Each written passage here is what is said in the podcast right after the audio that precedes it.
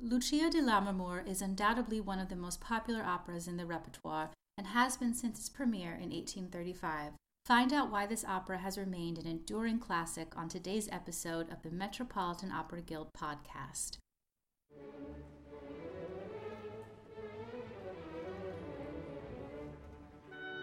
The Metropolitan Opera Guild is dedicated to enriching people's lives through an awareness and deeper appreciation of opera. Our podcast features lectures and events presented by the Guild in support of performances at the Metropolitan Opera. The Metropolitan Opera Guild podcast is funded in part by support from the Stuart J. Pierce Memorial Fund. To learn more, visit metguild.org.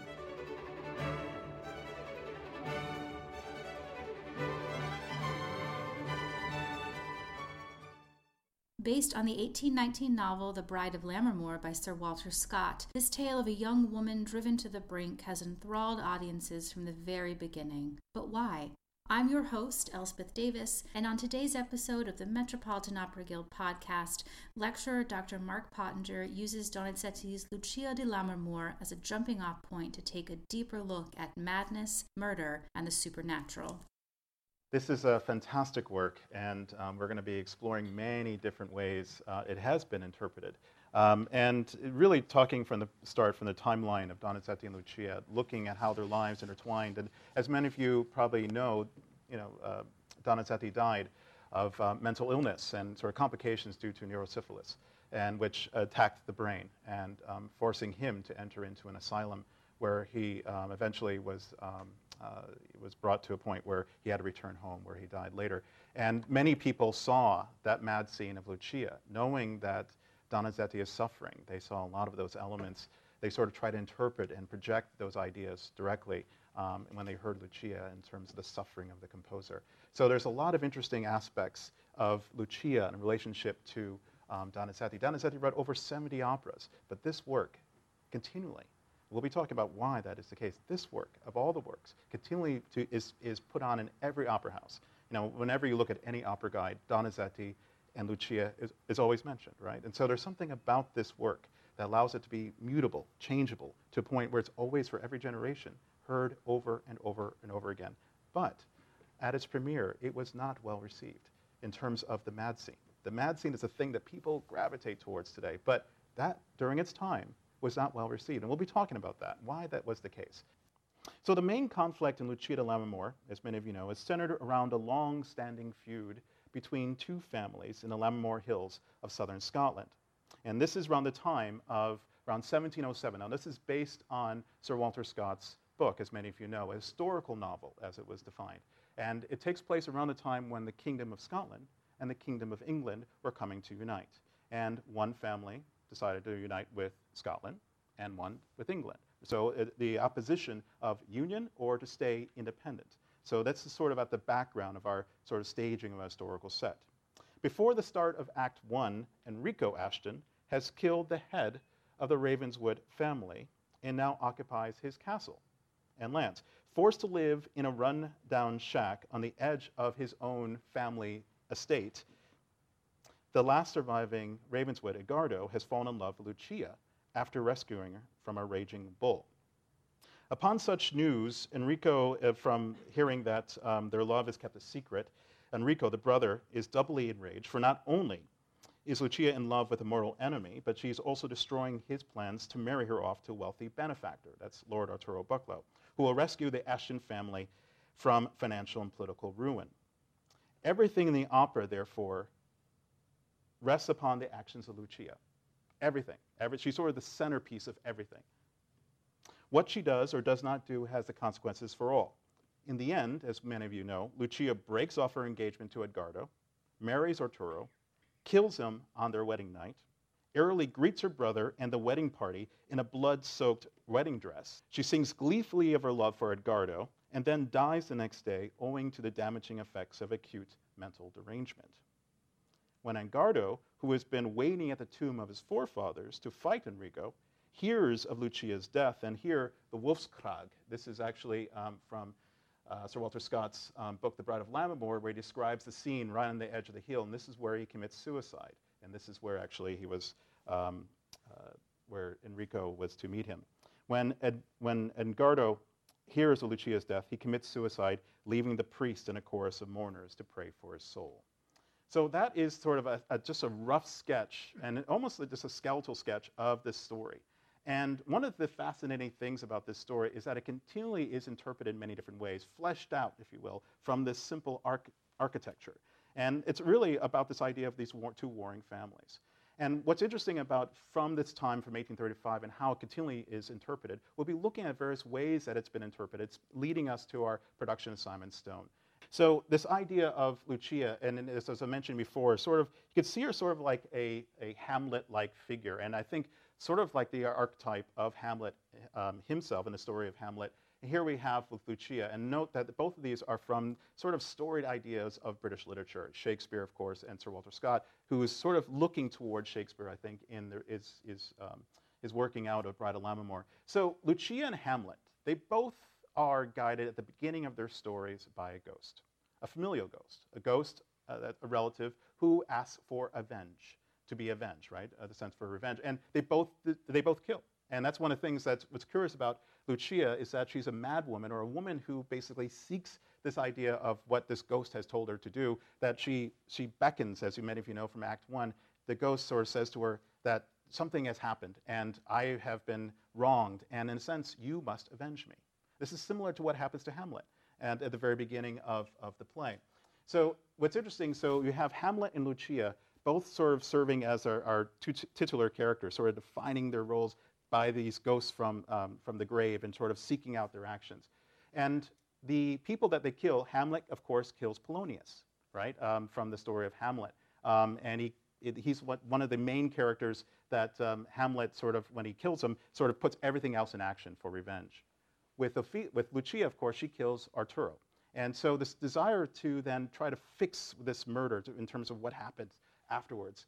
The people like Ophelia and Edgardo are sort of the, the um, sort of the individuals who are sort of left to sort of figure out what to do now. They're not in sort of the central roles that they were before. These were the loves. Hamlet, Ophelia, Edgardo, Lucia. And what, is, what do they both do? They both commit suicide following the end of, their, of the situation with Lucia and Hamlet. So there's something very fascinating about the idea of a ghost that leads these actions, but also the fact that the, of this idea of the um, sort of the, um, the consequences of their actions. But we'll see that with Hamlet, Hamlet is a tragedy, mainly because he gives up on his love for Ophelia. He never seeks to basically amend that and basically tries to seek revenge, and that every, is everything that defines his actions. But for Lucia, it's all about love, and that's something we'll be exploring too in terms of our um, interpretation of some of the ideas of, of exploring in terms of the work. All right, so I just want, just want to set that up in terms of this idea, this archetype that we're talking about. It's not just something that's unique to Lucia, but there's something um, going on here that speaks directly to ideas, especially of a Hamlet-like figure, this idea of the ghost. And, and keep in mind, this is this Italian bel canto opera. You don't have many too, too many um, Italian operas in the first half of the 19th century that we have supernatural forces. Often there are forces that are defined by familial realities. And here we have a ghost, a ghost, a relative, who guides her from the start. So there's something very curious with this um, character. So looking at how this has been interpreted times past, there's been many ways of looking at Lucia, and sort of for, from its production, from its early presentation, 1835, she's seen as sort of this pitiful victim of others' actions, sort of the pitiful victim of men's actions all around her.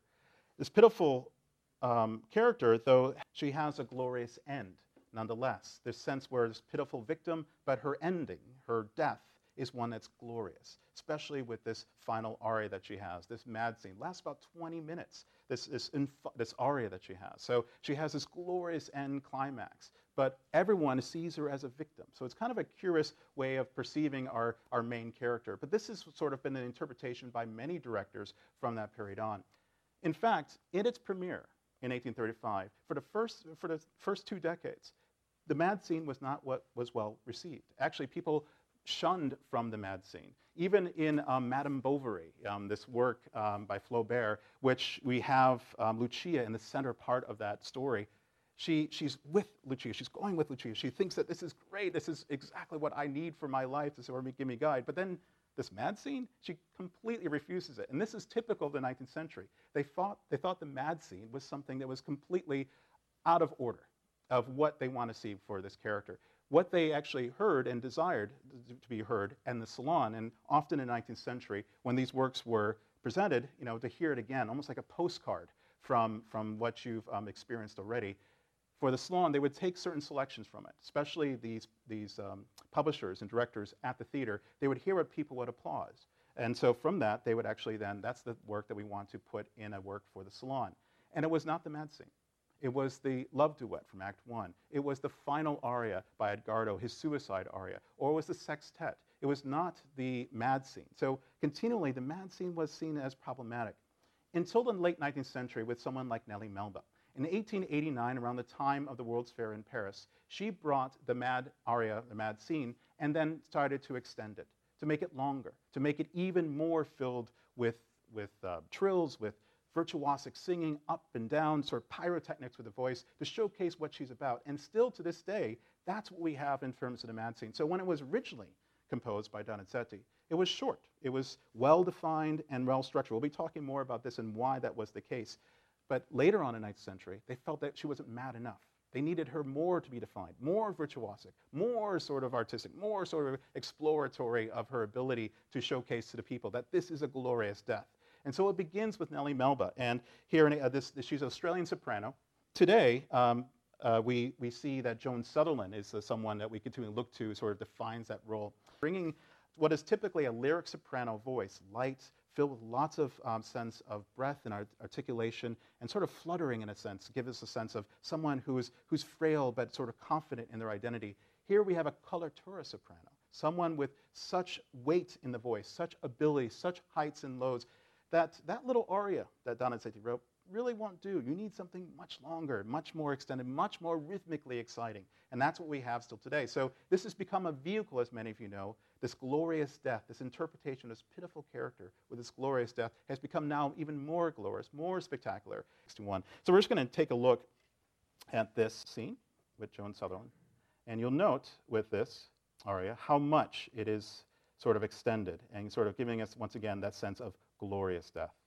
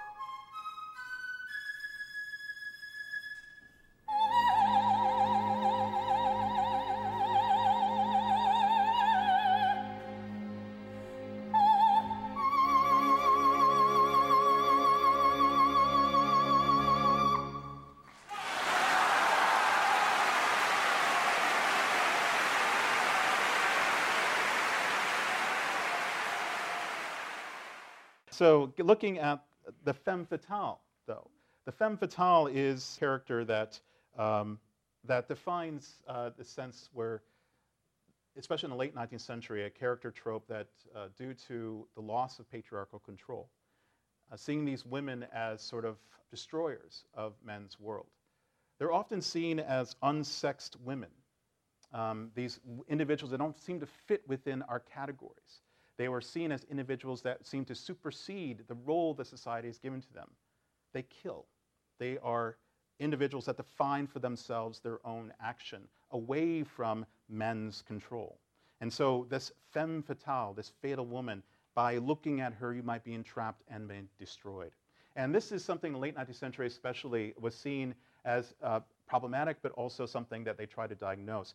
Many scholars actually argue that it's due to technology, the rise of technology in the latter part of the 19th century, and especially how technology was sort of creating this sense of equality among the sexes, allowing women to separate and be more independent from the home, away from being in that salon world, but able to actually define their independence outside. So, this idea of women being defined independently from men, this is something seen as sort of reflective of this idea of the femme fatale, where men are being sort of unhorsed. And you see this in the operas, especially in the latter part of the 19th century, with Carmen Bizet, the French um, wonderful opera here, um, the opera, um, lyric opera, about 1875 when it premiered. And as many of you know, Don Jose is her victim. But what happens to Carmen in the end? Killed, right? Um, Tosca. Here's wonderful opera, of course, by Puccini, 1899. What happens in the end to? She murders, right? Um, so the sense, Salome, 1905, you know, what happens to her? You know, she's killed, right, by her uncle because he just can't see the scene where she's kissing the head of John the Baptist. So the, the idea that we find today with the femme fatale finds its way, of course, within um, Lucia. Lucia is the only bel canto figure that kills. We have in the 19th century so much madness that's happening. You see it in so many, La Sonnambula, the idea of Anna Bolena. You have all these characters who go mad, but she's the only one who kills. And so this idea of the femme fatale, and so even though in 1835 when this work was done, it continually finds its way in the late 19th century's desire of seeing and perceiving this idea of femme fatale in these works. It's up to us to decide, is this a moral tale? This is what happens to men, uh, to, to women in the end? All of them must die, right? Uh, but they all have this glorious moment where they're able to kill. And covered in blood is a typical sort of reality that we start to see. And then you also have the idea, a, a sort of a, another sort of interpretation of Lucia, this idea of the ghost bride, this continual sense of a force, a supernatural force that yields our character to the actions that she's taking, almost as if this, it's already been predestined in terms of what she must do. It's from the grave, it's already been defined. And so this idea of the ghost bride is something that we see often in Gothic interpretations. And um, this sense of the Gothic, of course, uh, Mary Shelley's Frankenstein, Frankenstein, this came out in 1818. Bride of Lammermoor, 1819. There's a lot of sort of elements of this idea of the chaos that the, that the supernatural world brings forth and how it um, sort of, uh, many people argue about the Gothic sublime, the sense where this character, this, this ghost, especially for Lucia, but in, in Mary Shelley's The Frankenstein, is a reflection of some internal reality, some reflection, almost projection of that sense where they have yet to defeat within themselves, some vice. And by defeating that ghost, that gothic creature, they're able to be released from it. A sense of enlightenment now occurs. And at the end, she's happy, right? This is one of the only times in the opera where she's truly happy is at the end, where basically she finally is able to be with her ghost. She is, as people argue when they first see her, she's like a ghost. She's not even here. She's already entered into that space, that space that has already been defined for her by this gothic ghost bride. It's a love story between two people. And that's, as I mentioned, the tragedy in Hamlet is that he lets go of his love for Ophelia to embrace revenge, which ends, of course, his life and pretty much everyone else's life. But for Lucia, it's love that guides her. She does because of love, not for revenge.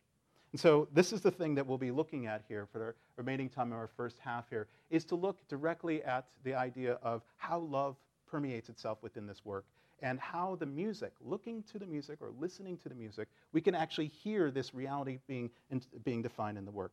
So we have this wonderful set of various interpretations of the work, which is probably one of the reasons why it still remains in repertoire today. And you can find many houses across the world today still performing this work. So this idea of love is the thing, I think, that really brings forth what we have in this work. So, to get to that idea of love, I first wanted to talk a little bit about listening critically. Um, and as a professor of music, is something I do with all my students. So, one of the things, instead of being passive to this, um, getting ourselves into the 19th century is essential. And one of the ways that, uh, for my students, and one of the things that I explore in my own research, is start with sort of that sound world. That sound world that Donizetti is using, almost like a, a painter. He wants to grab the certain type of paint that sort of is able to capture that image that you're trying to depict. Same thing in terms of the orchestration and the instrumentation. As we look at the overture to, the, um, to Lucia, you see um, um, this is their very opening, which we're about to hear. And you hear the timpani striking away in a very pianissimo. And think of this idea of dynamics. These dynamics are ones that sort of gives a sense almost of space, where you hear something, a slight soft echo, you know it's in a far distance away, as opposed to very large in front of you, right? So think of this idea of a sort of spatial reckoning with this idea of dynamics. Starts off pianissimo at the very start. And so the sense of hearing this distant sound, bring back the idea, and then those hopefully you have a sense of Hamlet already in your mind. In Hamlet, remember that moment where he returns back and he sees a gravesite, right? And he comes closer, he doesn't know who it is. And then he realizes it's who? It's Ophelia, right? It's, it's, it's, it's her gravesite for Ophelia. So it's almost a sense that he's walking into, it's like something's going on here. There's a, there's a funeral march uh, happening. And then when he's there, he's suddenly shocked. It's like, oh my gosh, this is Ophelia. It's the same thing that happens in this overture. It starts out very soft in the sense of pounding out these simple rhythms, bum, bum, ba-da-da, bum, bum, ba-da-da, this sense of just the sense of something happening, something um, hearing in the distance. And what's also interesting is that he uses these stopped horns, and Berlioz talks about this in his treatise. Stopped horns, these are French horns, hunting horns. And stopped horns is putting the, your hand in the bell, creating this very sort of melancholy, shadowy sound. It's something referred to as an umbra or shadow sound. This umbra sound is to try to create this sense of, of a distant sense of shadow, this fear, this sense of mystery, mystery being defined. He uses these horns in this, and here we have B flat minor in this world being defined with the sense of clarinets, bassoons, also the sense of the, the French horn, creating this idea of this quality, this very warm sound. You know, this is not flute. This is not something very low like tuba, but this is in this middle range of alto and tenor. So it's like someone speaking, moaning, who's mourning someone's loss. So our very beginning of our opera begins with this funeral march in this umbra sound using the timpani, this distant sound. There's a funeral march that's happening. And we enter into our scene directly at that point with this sound of the horns, the stopped horns, creating that melancholy, sort of shadowy sound. And like I said, Berlioz talks about it, this. He loves that sound. It sort of captures, instead of this noble, often we think of the hunting horn, they found the fox or they found that, that thing they were looking for, but has this very muted quality. And he, this Donizetti um, pointedly tries to represent that in this very slow like tempo. Um, so let's take a listen to it. And think of this also as if you're approaching a funeral um, and you're starting to realize who it is for. And then suddenly you get a shock. You get three sudden shocks. And those three sudden shocks are brought in with a crash cymbal. You know, if you wanted to like parse what is a crash cymbal, but it's simply, you know, taking two pieces of metal, smacking them together, how do we hear those sounds in everyday? There's a crash, right? There's a sense of complete violence. It's not anything that is filled with any sense of order. is complete disorder. And that sense often was used within uh, medical science, the sound of the crash cymbal that creates someone in sort of in a, a catalepsy or the sense of where they're immediately brought into sort of a mental shock. And we hear that same, this sense of this quiet umbra, and then a sudden this idea of the crash cymbals. So listen critically to these sounds. Remember, the curtain is not up, so all we're hearing is this sound world that comes up from our pit. Sort of demonstrates for us sort of this world of associated with the funeral and so it gives us a foreshadowing that this story of Lucia is not a happy one, and perhaps gives us a sense of what is to come. So think of the orchestra as an omniscient narrator. They're our friend. We can trust the orchestra. When the character on stage is like, oh, I love you, but in the orchestra he's like, no, you don't, you don't. And so you, you get a true sense the orchestra details for us what are we to think. It gives us a sense of what the character is thinking, what's happening in the environment, and also gives us a sense of what the composer is trying to sort of bring together for us to have a sense of what's going into our story.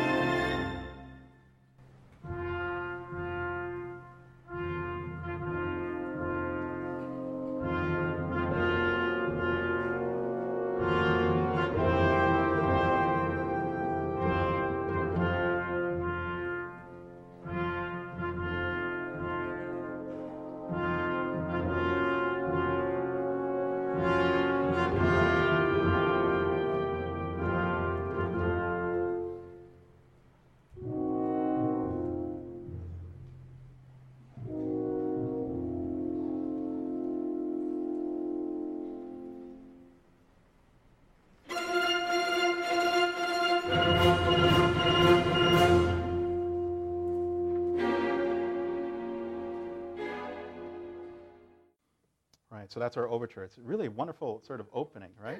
For this, this world, of, and almost like, uh, like Romeo and Juliet, Tchaikovsky. It begins with a sense of what we know of them to be. This only in death will love be defined. And so he doesn't choose um, like the contrabassoon, right, or any instrument that would sort of take away from that alto tenor range and that sense of empathy.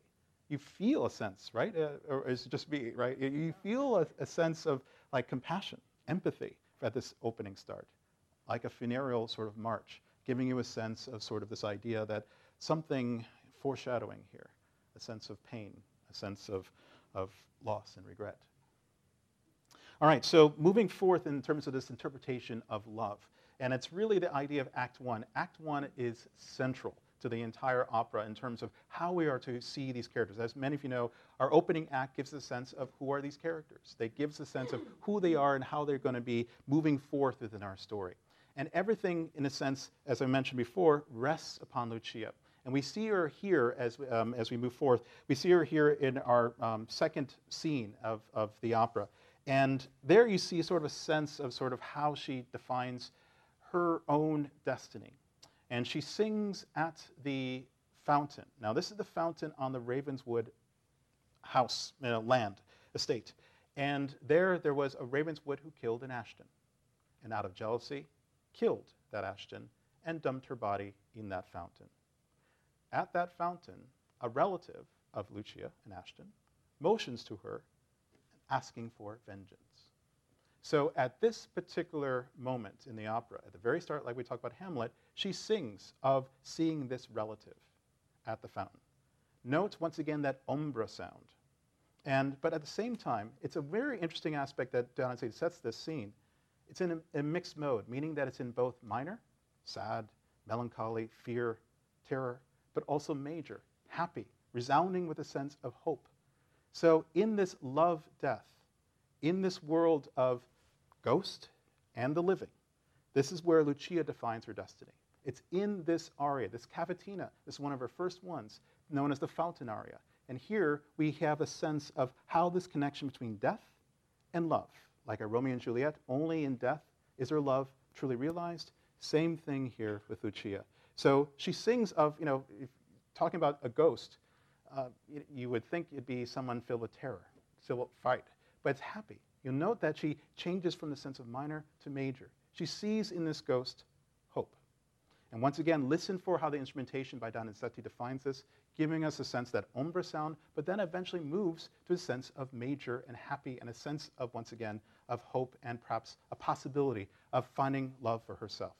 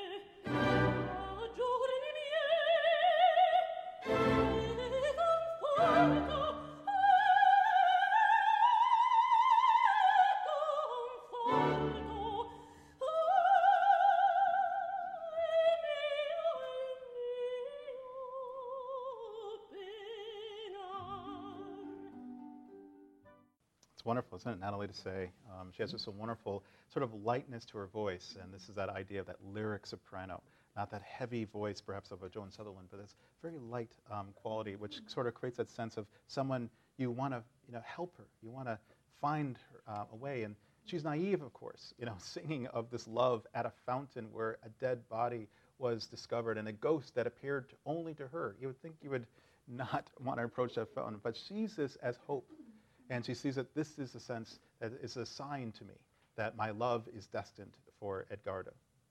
Following this, of course, she's waiting for Edgardo. And remember, we mentioned before, Edgardo rescued her, and a bull came charging on the land there. And poor Edgardo in that, that sorry um, house that he's on his own land.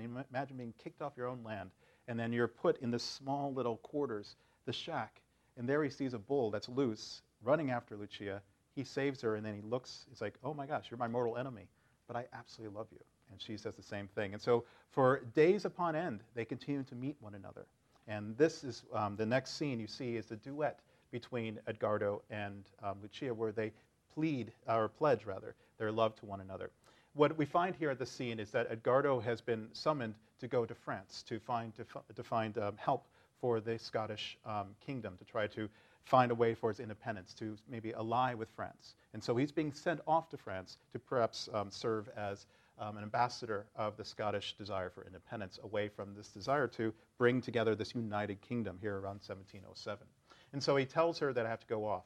And, but he also wants to find peace between her brother, Enrico, and, um, you know, and, and his own sense of guilt. He promised that he would not do anything else but avenge his father's death, which was taken by, of course, Edgardo, and now occupies his, his own ancestral home. And so he decides to give that up and just to love Lucia. And first he has to do this mission, and then he'll return. So this is where we pick up. So it's at the end of our, of our um, duet between Edgardo and uh, Lucia. And listen to the, the, what they sing. Basically, before, she says, before you go off, write to me. Write to me, and on the murmurs of the, of, of the breeze off the sea, there you'll hear my voice. It's almost to say that connecting, once again, like the fountain, connecting love with that natural element, as if it's around us, that we can feel it, that is part of the, of the environment around us. And there you'll get a sense of, of my love for you. And so that particular melody we hear later on, similar with the fountain. So this fountain aria that we heard, the cavatina, which she talks about this ghost that appears to her, Listen, remember that, that melody because we're going to hear it later and how it has this idea of reminiscence of that, but how it is then recast. It's a wonderful thing about the orchestra being this omniscient narrator. It goes beyond what the characters can say. It gives us a sense of what they're thinking, the environment, and all the other realities in terms of that are happening to that character. It's one of the wonderful things I love about the amalgam of opera as opposed to just spoken theater. You hear all these things, you see it, but also how it relates to the story in terms of the text that you're reading, and also the corporal reality, the physical reality being performed. All right, so let's jump to that act, um, that, that in, here in Act 1, near the end, where we have our duet.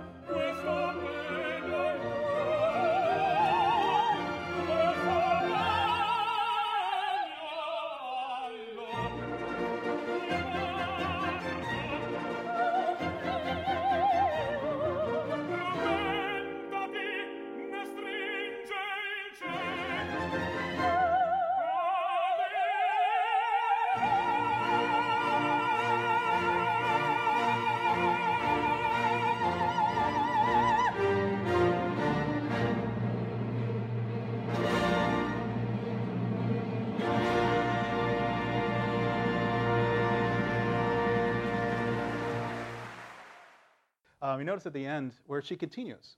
He stops, and then she continues, has like this, this uh, sort of this statement at the end. Why do you think that is? There's a sense of excess, right? There's just like, why does she have to go on like that? And it's that sense of it's just like, remember, you know, write to me.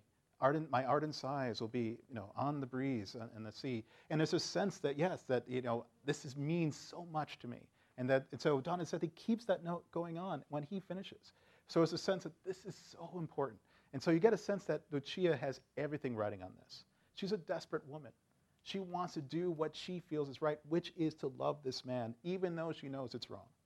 And so there's a sense, I think, at the end of here, Act One, that Donizetti is really trying to paint within you. Remember, this is the first time we see Lucia, and it's the first time she's introduced with the, with the, um, with the aria at the, at the fountain and sort of this sense of this duet. You really get a sense of sort of her, her character type. And she's a desperate woman, desiring only to love this man even though she had this, this vision of the ghost. But once again, this ghost, this life, um, this love, death, reality defined by the fountain. I'm going to talk a little bit, bit about bel canto opera in general. And this is a work that's often seen as sort of a paramount or paradigm of the world of bel canto. And bel canto has many different definitions. And it was really not until the late 19th century that people started to define this as bel canto, this beautifully sung idea, um, which is all about the idea of the voice being defined in a sense where it's a fluidity. And so that sense where the voice becomes something more than the, the character themselves, almost as if the idea that the voice becomes a presence. It's not just the character, almost as if the voice transcends the body. Now, I, I used to sing opera in, in St. Louis. I was a baritone. And I'm just going to demonstrate for you just a little bit. And hopefully, my, if you can maybe turn down my microphone just a wee bit um, so you can hear. But just to give you a sense of how the voice eventually just, just jumps from the body and that sense of the presence of the voice. And that's what we have, especially here at the end, where you hear in the duet. Maybe a little something from Don Giovanni. Era un postola, decente, plebea, la vitale pitale occhi l'onesta, or su non piriam tempo in questio stante di voleo sposar. Certo io, quel che se soli saremo, e la giualo mio ci sposeremo. Yeah, so you get that sense, it's almost as if the voice becomes something, you know, I saw some of you like, whoa, you know, this is, this is different, you know, from the speaking voice. And that sense of the bel canto where the voice becomes celebrated, the sense where it, it almost transcends the body. What's great about what we find here is that what Donizetti does, he allows these characters to be, have, to be more dynamic rather than just fixed and, and settled within that role. So, some, so for example, with, uh, we're going to see, uh, especially in Act 2 and Act 3, Enrico is someone, you know, set in a way where you see him as this guy who's not going to waver. But we see at the end he becomes more and it becomes less of that basso profundo and more of almost like this lyric tenor, sort of saying, oh my gosh, what have I done? What have I done? What have I created? And he doesn't set, Donizetti doesn't set the voice in the very low range of the bass, but a baritone.